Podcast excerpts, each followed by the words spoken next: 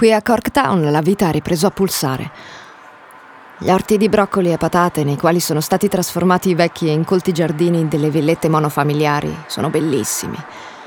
Ma dentro queste case puoi anche trovare pistole e fucili automatici pronti a sparare. Che c'è? Vi fa strano? Benvenuti in America, nel profondo cuore della Rust Belt. Qui ormai conosco un po' tutti in giro e non me ne faccio un problema. Guardo al domani con la speranza non tanto di qualcuno che possa toglierci le castagne dal fuoco, ma che io, tu, insieme possiamo migliorare questo mondo con le nostre mani. Ho imparato a mie spese che il cambiamento o te lo conquisti individualmente o non arriverà mai. Mi chiamo Angela, Angie Spano, e questa è la mia storia. Gli ascoltabili presenta La mia storia. Donne e uomini comuni, eventi straordinari.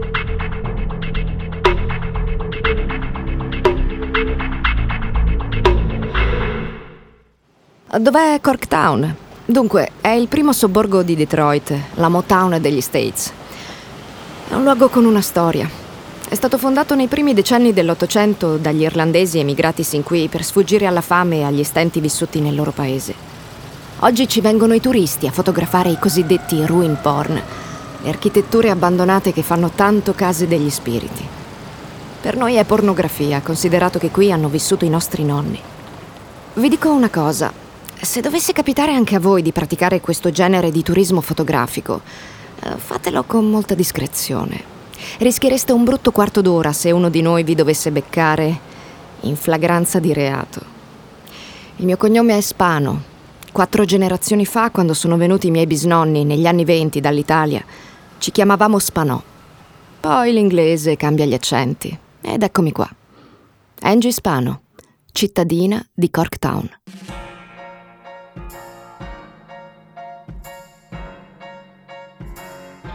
Ho 24 anni, mi sono laureata in economia politica all'Università del Michigan di Ann Arbor, una delle facoltà più prestigiose del Michigan, sapete?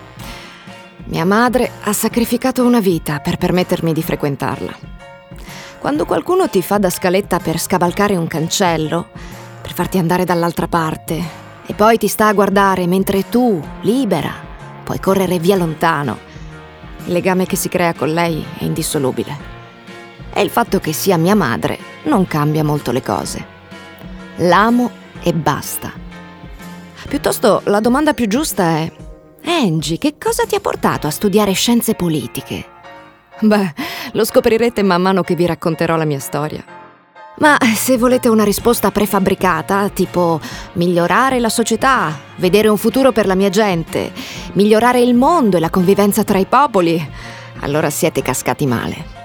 Un tempo sì, mi animavano ideali, entusiasmi, speranze. Ora so che posso contare solo su me stessa e basta. La città abbandonata, così la chiamano. Che poi tanto abbandonata non è. Pensate solo al numero di film che ci hanno fatto.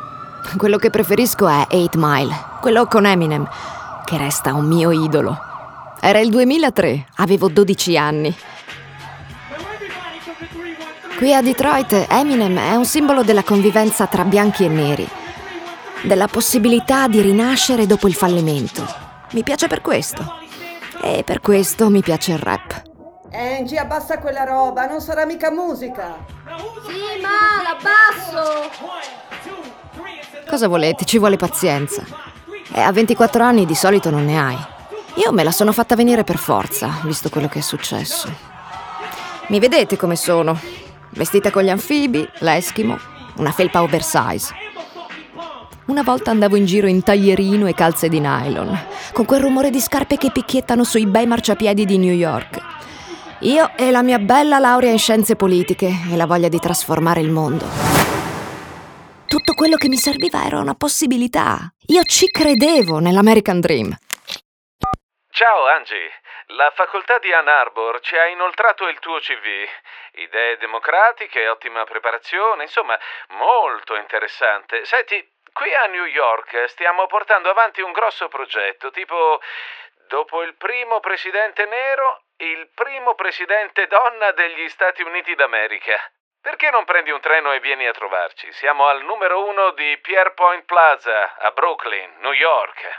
Un piccolo appartamento per una grande, grande missione.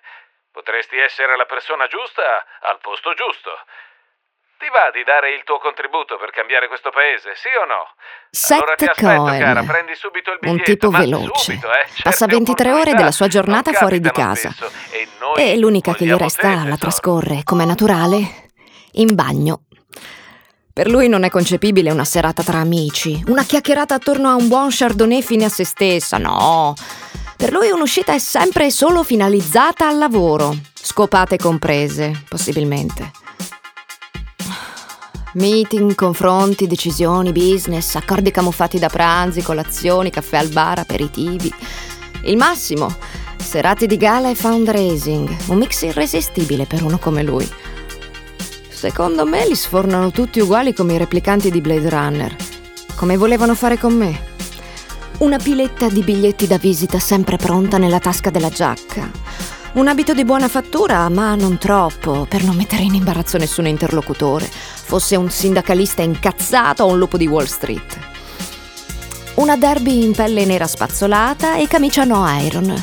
Ne avrà una ventina uguali con iniziali. SC.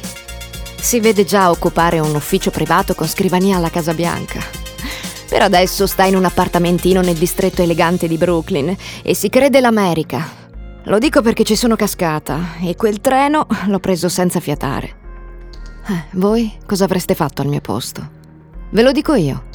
Lo stesso. Prima di partire mi sono fatta il mio giro sacro alla Michigan Central Station, sempre a Corktown. L'avete mai vista? Beh, andatevela a vedere su internet. Mm, di treni non ne passano più da quelle parti. È diventato un monumento allo svuotamento della città, all'abbandono. Oggi sulla sua facciata campeggiano due gonfaloni che recitano Together Tomorrow, insieme domani. Dopo aver cancellato il futuro di questa città per una ventina d'anni, adesso la Ford ha deciso di investire 740 milioni di dollari per recuperare il monumento. Ma vengo qui per omaggiare il passato, per raccogliere la memoria di mia madre, di mia nonna e della mia bisnonna, quest'ultima arrivata a Detroit proprio con un treno che ha fermato in quella stazione. Per me è meglio che andare in chiesa. È un luogo di culto, per ricordare chi sono, da dove vengo. È grazie alla mia famiglia se oggi sono qui. È grazie a loro se adesso ho un'opportunità. New York mi aspetta per cambiare il mondo nel comitato elettorale del primo presidente donna degli Stati Uniti d'America. Come primo lavoro per una neolaureata in scienze politiche non è niente male, vero?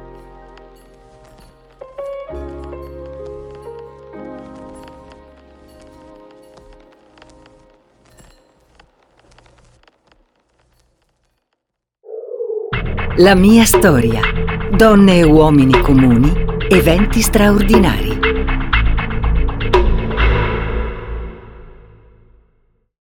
Mi chiamo Angie Spano, ho 24 anni e mi sono appena laureata in scienze politiche. Mi sto preparando per iniziare la mia internship nel comitato elettorale di Hillary Clinton. Mi ha preso sotto la sua ala Seth Cohen, il capo dell'ufficio. Almeno lui pensa di esserlo. Mi fa sorridere che si chiami proprio come il protagonista di una delle mie serie preferite, quando ero una teenager, The O.C., eh, che lui però dichiara di non avere mai visto. Secondo me mente, ma ok. A ogni modo, quello che propone a me, una ragazza del Michigan di terza generazione in America, è un sogno che diventa realtà. Quando Sette mi ha contattata era il maggio del 2015. Ancora Hillary Clinton, moglie di un presidente americano, Bill, già segretario di Stato della prima amministrazione Barack Obama, non aveva dichiarato la propria candidatura, ma ci stava segretamente lavorando in quell'appartamento di cui vi ho parlato, a Brooklyn. Da donna a donne, vi dico una cosa. La Clinton non mi ha mai ispirato tutta questa simpatia. Anzi, a dire la verità, non eccelleva in relazioni umane sin dai tempi dell'università. La chiamavano Miss Frigorifero, quindi fate un po' voi. Ma non è il momento di rivangare aspetti delicati del suo carattere. Eh, stiamo ai fatti. Gli ingredienti per un successo ci sono tutti. È donna, democratica, decisa e brillante e ha una carriera politica di tutto rispetto. Forse la First Lady con maggiore peso politico di tutta la storia della presidenza americana. Perché non buttarsi? Per una come me, a 24 anni, non c'è il tempo per farsi troppe menate. Dalla Rust Belt a New York è stato come fare un viaggio nello spazio.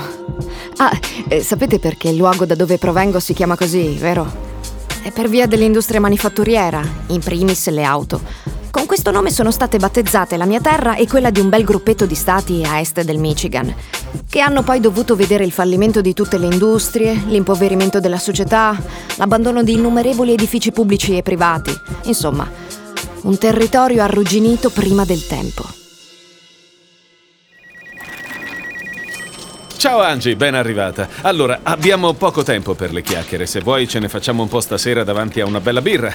Quella è la tua scrivania e questa la mia email. Se hai bisogno scrivimi, eh. Io rispondo sempre entro due ore. Mm. Oddio, Angie, ma, ma come vai vestita? Non siamo a raccogliere le pannocchie. Ascolta, vai a farti un giro da Express, si trova a Kings Plaza, e di che ti mando io. Ti daranno un paio di completi da alternare e non cominciare a farmi fare cattiva figura. Ah, scusa, mi sono dimenticato, stasera non ci sono. Devo andare a una cena di raccolta fondi, ma non ti preoccupare, abbiamo tanto tempo. Ero come in un vortice. Non avevo ancora trascorso un giorno nello stato di New York che già si stava compiendo per me il sogno di Pretty Woman. Eh, solo che Sette non è Richard Gere e Express non è certo una boutique di Beverly Hills. Ma sapete, certi dettagli diventano insignificanti quando dentro di te hai solo voglia di fare la differenza. Il 13 giugno è una meravigliosa giornata, tersa. Il sole asciutto, un panorama meraviglioso che si staglia da Roosevelt Island, dove tutto è pronto per l'annuncio. Seth è esaltato, anche se molto concentrato sul suo compito.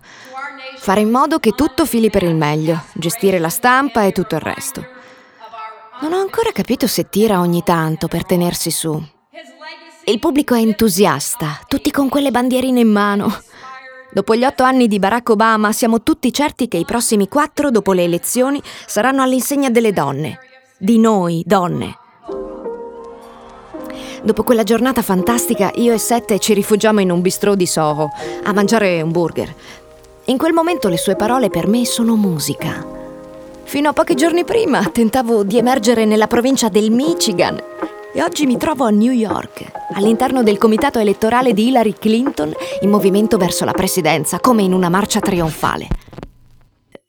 Non fraintendetemi, la battaglia si profilava già tosta. Solo tre giorni dopo un altro politico annuncia la sua candidatura.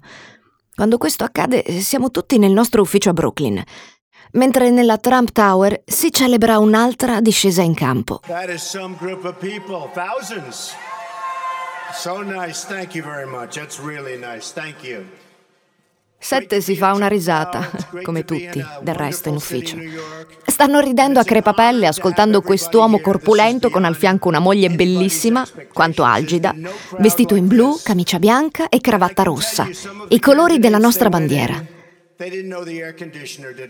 Parla di Obama, di come vuole distruggere la sua legge per la sanità, di quanto l'America stia perdendo su tutti i fronti, di quanto potrà tornare grande ancora, come una volta, con lui.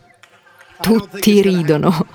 Volontari che credono in un futuro progressista, laureati ad Harvard con davanti una carriera diplomatica, appassionati di solidarietà che aspirano a uno scranno alle Nazioni Unite Start-upper in anno sabbatico alla ricerca dei contatti giusti prima di insediarsi in Silicon Valley per portare avanti la loro idea imprenditoriale.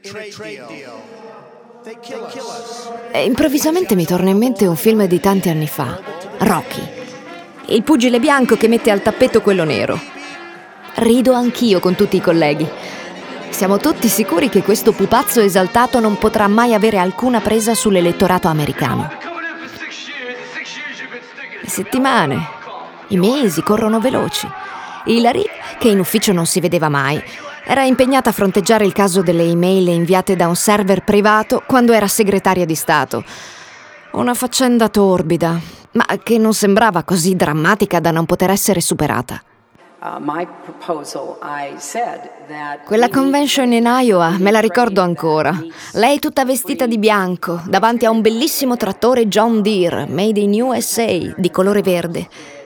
Era la donna della speranza e noi un gruppetto di fedelissimi che pensava di essere a bordo di una corazzata destinata a vincere la sua guerra.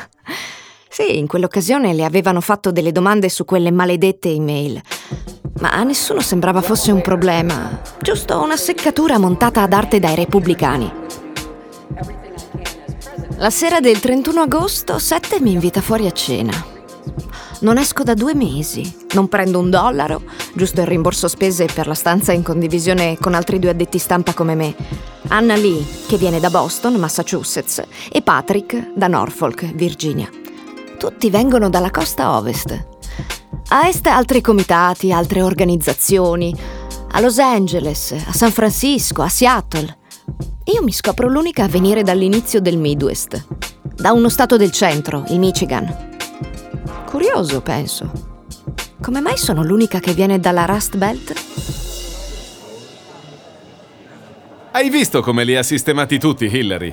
Ha risposto perfettamente a tutte le domande. Abbiamo fatto un ottimo lavoro scandagliando ogni possibile critica. Applicazione dell'Obamacare, investimenti in ricerca, supporto ai disagiati, tutto. Con questo programma la Seth classe era nostro Parla della campagna elettorale come di una vicino. marcia trionfale. Gli Stati Uniti sono in crescita, la gente sta vivendo una nuova primavera e le innovazioni tecnologiche stanno cambiando il mondo. A Seth, figlio di una famiglia ebrea di intellettuali con appartamento su Park Avenue, il mondo appare sostanzialmente delimitato da Long Island a est e dal fiume Hudson a ovest con qualche collegamento aereo per la West Coast o per l'Europa, eh, giusto per vedere ogni tanto che aria tira. Mentre lo lascio parlare, sento il mio telefono vibrare. Angie, sono Roni. Chiamami per favore, è per la mamma. Roni? La mamma? Se Roni, la vicina di casa, ha lasciato un messaggio, allora vuol dire che la mamma ha qualche problema. Guardo negli occhi Seth. Ha capito che qualcosa non va e che probabilmente dovrò tornare a Detroit. E infatti è lui che mi anticipa. Angie, stavo pensando che abbiamo bisogno di aprire un comitato elettorale in Michigan. E che ne dici di organizzare tu la cosa? Conosci la zona, conosci le persone, saresti perfetta. Apprezzo, Seth, ma non so se è quello che voglio. Certo, non voglio lasciare mamma da sola. È ora di partire. Uno scompenso cardiaco, quello che mi hanno detto. Certo, la cosa cambia completamente prospettiva. Mia madre ha bisogno di me. Ho lasciato Detroit due mesi fa soltanto ed ecco che mi risucchia la Rust Belt. Gli acciacchi del tempo, quando riguardano le persone, si trasformano in legami. Posso scappare via dalla ruggine di un posto, non da quella della vita. Scorro il paesaggio dal finestrino. Le villette monofamiliari abitate da ex operai riportano sul giardino il segno del loro schieramento politico. Mi aspetto di vedere il volto di Hillary, di Tim Kaine, il suo candidato vicepresidente. Ma niente. Piuttosto riconosco cartelli blu bordati di rosso con la scritta Trump Make America Great Again e due bandiere americane ai lati. Capirete, ci rimango un po' male. Un distretto operaio che si schiera dalla parte di un personaggio certamente non famoso per la sua politica a favore dei meno fortunati. Devo capirci qualcosa di più.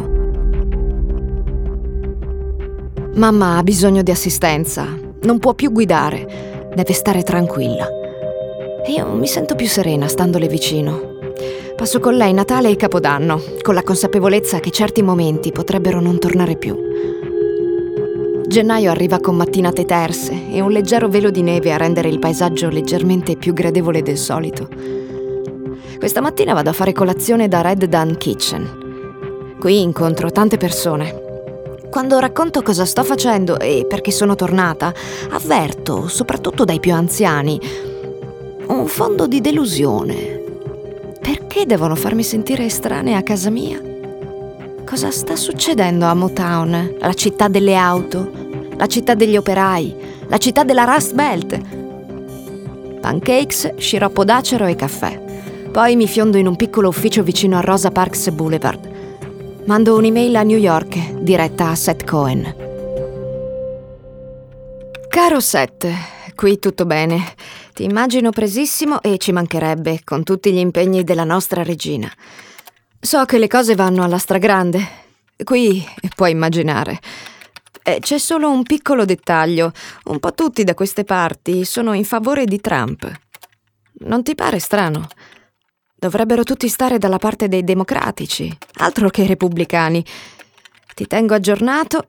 Intanto grazie per quello che fai per me. Angie. Mi metto a preparare report dettagliati sulle dichiarazioni di voto che raccolgo nei miei giri a Corktown.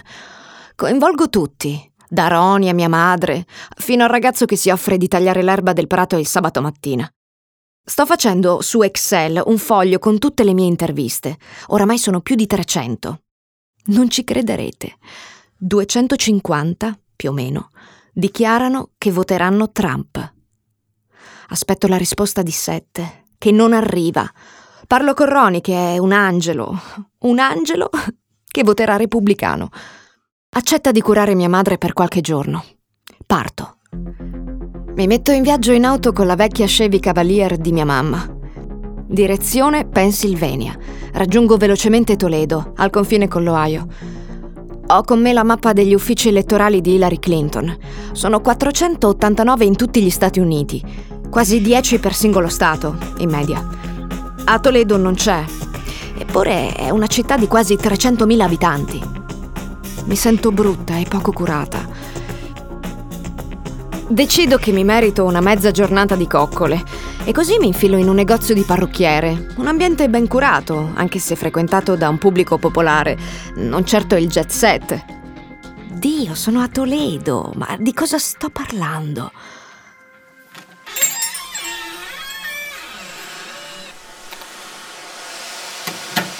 Ciao, sono donna. Non ti conosco, quindi non hai prenotato. Sei messa male, mia cara. Siediti, se non hai fretta ti rimetto io al mondo. Mentre aspetto, ascolto. Donna discute con le sue clienti di un Walmart che è nato dove c'era una fabbrica, che non se ne sentiva il bisogno, che stiamo diventando tutti dei maledetti consumatori di Diet Coke. Sullo specchio una foto di Barack Obama. Decido di sbilanciarmi. Che dite? Ce la facciamo quest'anno? Capisco di avere pestato una cacca. Tesoro mio, qui eravamo democratici fino al collo, ma come vedi il vento è cambiato. Tutte queste chiacchiere del People's First ci hanno lasciato in mutande, mia cara. Sarà ora che qualcuno vada alla Casa Bianca con una mazza da baseball a rimettere le cose a posto.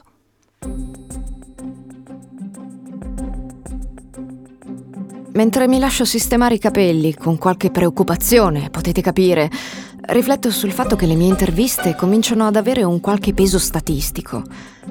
300 persone a Detroit.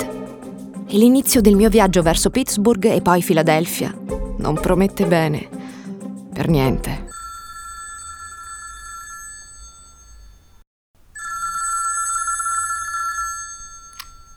Ciao Angie, tutto ok? Eh, ciao Betty, ho visto l'articolo stupendo, eh? Angie, scusa, era Betty Clark, la giornalista. Seth, sto girando per gli stati dei laghi. Il problema non è solo del Michigan, sono in Ohio e la gente, non quella dei party, la gente vera, vota Trump. Cara, ma di che ti preoccupi? Abbiamo il New York Times, il Washington Post, il Los Angeles Times, lo Houston Chronicle, il The Cincinnati Enquirer, il Dallas Morning News, l'Arizona Republic dalla nostra parte. Praticamente tutta la stampa che conta non è questione di stampa, Seth. Qui la gente, quella vera, se ne infischia del tuo New York Times o del Los Angeles Times. Sono incazzati neri. Eh, cara, eh, capisco che la mamma, quell'atmosfera un po' così del Midwest ti metta un po' di depressione, ma eh, non ti devi preoccupare, eh? Ah, senatore Sanders, nessun rancore per le primarie, acqua passata. Ti devo salutare, Angie, a dopo. Mi sento così frustrata. Nel mio computer, dopo donna, c'è un file per ogni persona che incontro, nei mesi convulsi della campagna elettorale. Brian, poliziotto di Cleveland, Danny, ex impiegato della catena di farmacie Farmore di Youngstown, Muhammad, ricercatore di Google a Pittsburgh, Sinda, impiegata comunale a Harrisburg, la capitale della Pennsylvania. È fine ottobre. Benché gli assegni arrivino regolari da New York, nessuno legge i miei report. I rapporti con Seth sono sempre più formali. Ormai ci scriviamo insipide email con dati e appuntamenti. L'ultima trasferta a Filadelfia resta nei programmi. Ronnie mi richiama per la seconda volta in un anno. Mia mamma.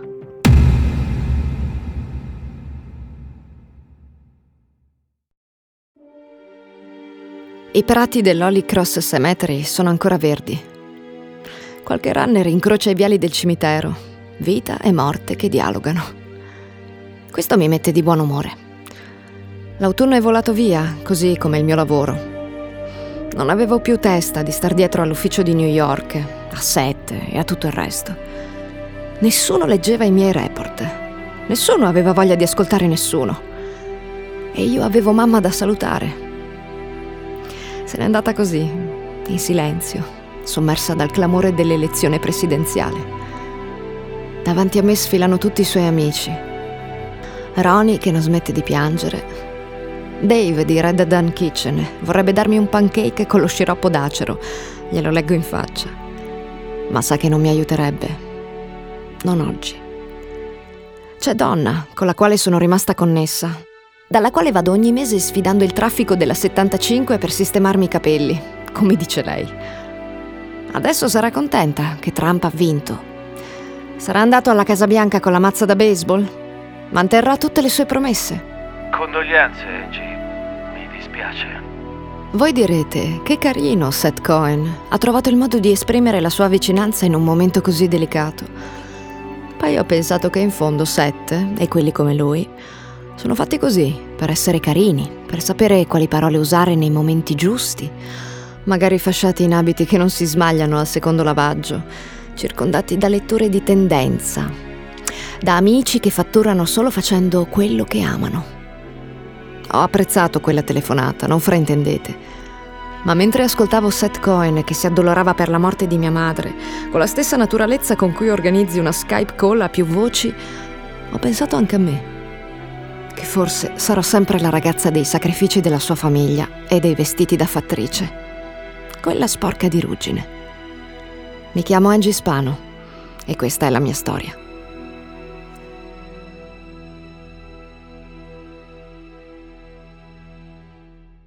La mia storia è una serie originale degli ascoltabili a cura di Giacomo Zito. Questa puntata è stata scritta da Giacomo Zito. Editing e sound design di Sara Varricchione e Michele Marino Gallina.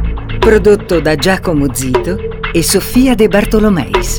I personaggi di questa storia sono frutto della fantasia degli autori. Ogni riferimento a persone o cose realmente esistenti è puramente casuale. Tutti i diritti riservati per gli ascoltabili.